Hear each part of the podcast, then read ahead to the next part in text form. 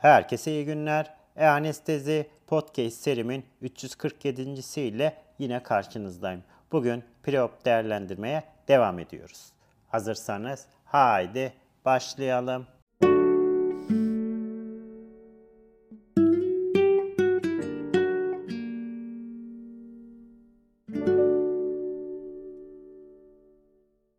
Herkese iyi günler. E-Anestezi Podcast serimin 347. ile yine karşınızdayım. Bugün preop değerlendirmeye devam ediyoruz. Geçen ders hastanın aldığı ilaçların preop olarak değerlendirmesine başlamıştık. Bugün yine devam ediyoruz. Bugün ilk olarak lokal anesteziklere bakalım. Kas gevşeticiler ile karşılıklı olarak birbirlerinin etkilerini artırıyorlar ve anestezi sırasında gelişen aritmilerin kontrolünde kullanılan lidokain inhalasyon anestezi gereksinimini azaltıyor. İnsülin, kısa etkili insülin cerrahi günü kesilmeli, tip 2 diyabetlilerde ya hiç almamalı ya da uzun etkili veya kombine insülin tedavisi alıyorsa dozunun yarısını alması gerekiyor. Tip 1 diyabetlilerde ise günlük aldıkları uzun etkili insülin yaklaşık 1 bölü 3'ünü almalı. Bazal hızda insülin devam etmeli. Oral antidiyabetikler ise kesilmesi gerekiyor. Psikiyatrik ilaçlara baktığımız zaman ise antidepresan ilaç kullanımı giderek artmakta ve bu ilaçlar genel anestezikler, sedatifler, antihistaminikler, alkol ve potent analjezikler gibi santral depresan yapan ilaçların etkisini artırıyor. Ve bunların en önemli etkileri ise sempatik sinir sistemin aşırı uyarılması ile hipertansiyon, aritmi, ateş yükselmesi, tonus artışı ve konvizyon gelişebiliyor. Diğer bir sorun ise bunların postoperatif mental durumu etkilemesi ve postoperatif deliriumu neden olmasıdır. Bu ilaçların preoperatif olarak kesilmesi konusu tartışmalı aslında. Başlangıçta noradrenerjik sinaptik aktivitenin artması şeklinde gelişen bu etki kronik kullanımın tersine dönüyor. Çünkü beta adrenerjik reseptör sayısının azalması, noradrenerjik iletiminin azalmasına, bu da hipotansiyon, miyokard kontraktesinde azalma ve ölüme neden olabiliyor. Öte yandan ameliyat öncesi kesilmeleri de anksiyete, ajitasyon ve depresif semptomlara yol açabiliyor ve burada psikolojik bozukluğun özellikle postoperatif hipoksi, ağrı, yaş ve alınan diğer ilaçların da katkısı bulunmaktadır. MAO inhibitörleri ise bu ilaç doğal olarak bulunan monoaminlerin oksidatif deaminasyonu önleyerek depresyon ve anksiyete tedavisine kullanılıyorlar. MAO inhibitörlerin yaptığı enzim inhibisyonu geri dönüşümsüz olup normal fonksiyon ancak ilacın kesilmesinden sonra yeni enzim sentezi ile gelişebiliyor ve bu nedenle ilacın elektif girişimlerinden 2 hafta önce kesilmesi bu mümkün değil ise bu ilaç anestezistin bu ilaçlarla etkileştiği bilinen ajanların kullanılmaması gerekiyor ve bu hastalarda opioidlerden özellikle de dolantinden kaçınılmalı. Dolantin eksitasyon, delirium, hiperpreksi, konvizyon veya şiddetli son depresyona neden olabiliyor. Mutlaka bu tip bir analjezik verilmesi gerektiğinde ise çok düşük dozlarda test yapılarak verilmesi gerekiyor. Kardiyovasküler bulgular ve bilinç ile ilgili değişiklikler görülmezse de doz artırılabiliyor. Santral etkili sempatomimetiklerin yani efedrin gibi kullanılması da tehlikeli olabiliyor ve bu hastalarda acil cerrahi girişim gerektiğinde ise narkotiklerden kaçınılmalı. Hiper ve hipotansiyon direkt etkili ilaçlarla hasta yanıtına göre titre edilerek kontrol edilmesi gerekiyor. Trisiklik antidepresanlar ise noradrenalinin sinir sonlarındaki reuptake'ini önleyerek adrenalin ve noradrenalin etkisini artırıyor. Antikolinerjik etkileri de atropin benzeri ilaçların etkisini de ekleyebilmektedir ve bu ilaçların ameliyattan 72 saat önce kesilmesi öneriliyor. Lityum ise depresif hastalarda kullanılan lityum uyarılabiliyor ve dokularda sodyumu taklit ederek voltaj kapılı iyon kanallarından hücre içine giriyor. Potasyum kaybı ve parsiyel depolarizasyona neden oluyor.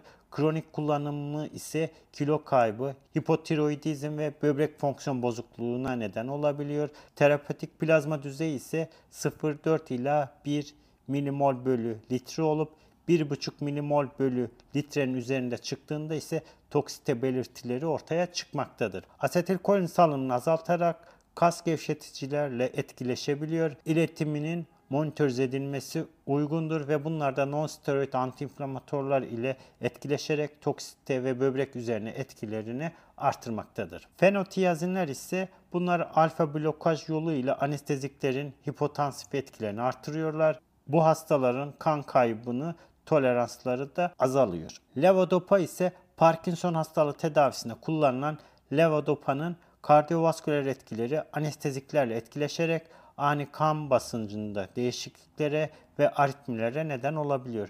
Ancak bu durum ilacın yarı ömrünün 4 saat gibi kısa bir süre olması nedeniyle anesteziden hemen önce verilmedikçe sorun yaratmıyorlar. Sempatomimetik ilaçlara baktığımız zaman ise Anestezi sırasında adrenalin kullanımı anestezi sırasında cerrahi kanamayı azaltmak ve temiz bir cerrahi alan sağlamak için topikal veya parenteral olarak vazopresör kullanılması gerekebiliyor. Bu amaçla fenilefrin ve efedrin kullanabiliyor ise de en sık adrenalin kullanılmakta. Ancak bu ajanın aritmi yapıcı etkisi olması ve halotan gibi halojenli hidrokarbon yapısındaki anesteziklerin de kalbi bu etkiye duyarlı hale getiriyor ve bu yararlı uygulamayı maalesef sınırlandırmaktadır. Prematür ventriküler atımlara neden olan ED50 adrenal miktarı halotan için 2.1, izofloran için 6.7, enfloran için ise 10.9 mikrogram kilogram olup aritmi enjeksiyonu izleyen 2 dakika içinde gelişiyor. Mukoza altına enjekte edilen adrenal miktarı ise 1.8 mikrogram kilogram bu halotan için, izofloran için ise 5.4 mikrogram kilogramı geçmedikçe aritmi gelişmiyor. Güvenlik sınırı enfloran için daha dar olup özellikle kan basıncı yüksek hastalarda aritmi olasılığı daha yüksektir. 200 binde birlik solüsyonu 5 mikrogram bölü mililitrelik adrenalin içeriyor ve adrenalinle birlikte lidokain verilmesi aritmi yapıcı dozunu artırıyor ya da aritmi gelişti ise de terapötik etki oluşmaktadır. İnfiltrasyon şeklinde yani 100 binde birlik ya da tercihen 200 binde birlik solüsyonlar kullanılmalı. 10 dakika içinde 100 mikrogram, 1 saat içinde ise 300 mikrogramı aşmamalı. Oksijenizasyon ve ventilasyon özen gösterilmeli bu hastalarda. Çocuklarda bu doz ise 2 mikrogram kilogram olup 10 dakika ara ile 2 kez tekrarlanabiliyor. Hipertansiyon, tirotoksikoz, koroner arter hastalığı veya elektrolit dengesizliği olan antihipertansif, MAO inhibitörü, trisiklik antidepresan ve diüretik alan hastalarda kullanılmamalıdır. Topikal uygulama ise daha güvenilir olup uygulama yerindeki lokal vazokonstrüksiyonun sistemik absorpsiyonun geciktirdiği kabul ediliyor. Adrenalin kullanımı sırasında taşikardi, hipertansiyona karakterize bir adrenerjik kriz gelişir ise yeterli ventilasyon ve oksijenizasyona ek olarak alfa blokaj yapan bir ilaç yani droperidol, klorpromazin, şiddetli ise fentolamin, trimetafan, niprus veya sodyum nitrit verilebiliyor. Ventriküler aritmilerde ise propranolol veya yok ise lidokain kontrol amacıyla verilebiliyor. Ksantinler yani aminofilinler ise astım tedavisinde kullanılan bu ilaçların halotanla birlikte aritmi olasılığını artırıyor ve bu ilacı alanlarda anesteziden 12 saat önce ilaç kesilerek başka bir bronkodilatör verilmeli ya da aritmi olasılığı daha az olan izofloran tercih edilmesi gerekiyor. Bugünkü diğer bir ilaç grubum ise antibiyotikler. Aminoglikozit türü birçok antibiyotiğin hem presinaptik olarak asetilkolin salınımını hem de postsinaptik membranın asetilkoline duyarlılığını azaltarak sinir kas bloğu ve bunun sonunda ise akut kas felci ve apneye yol açabileceği biliniyor ve bu durum anestezi ve kas gevşetici uygulaması ile daha da ciddi sorunlara yol açabilmekte. Daha çok intraplevral ya da intraperitoneal olarak yüksek dozda antibiyotin kullanılması sonrası görülüyor ve diğer yollarda verildiğinde ise sorun çıkabilmektedir. Asidoz, hipotermi, magnezyum fazlalığı, kalsiyum azlığı bu olasılığı artırmaktadır. Bu grup ilaçların neden olduğu sorunlarda ise sıklıkla polimiksin, streptomisin, neomisin, kanamisin, amikasin, gentamisin ve tobramisin olarak belirlenmiş ve cerrahi sırasında antibiyotik verilmesi gerekiyor ise başka bir antibiyotik seçilmeli veya bir direnden ameliyattan sonra verilmelidir. Kolinesteraz inhibitörlerine baktığımız zaman ise glikom tedavisi için ekotiyofat kullanan veya organik insektisitlere maruz kalan kişilerde süksinkolin etkisi uzuyor ve süksinkolin kullanılması zorunlu ise ekotiyofat göz damlasının 3 ila 6 hafta önce kesilmesi, antikolинesterazı almakta olan hastalarda ise anestezi başlamadan önce bradikardiyi önlemek için yeterli dozda atropin vermek gerekiyor. Propanidit de muhtemelen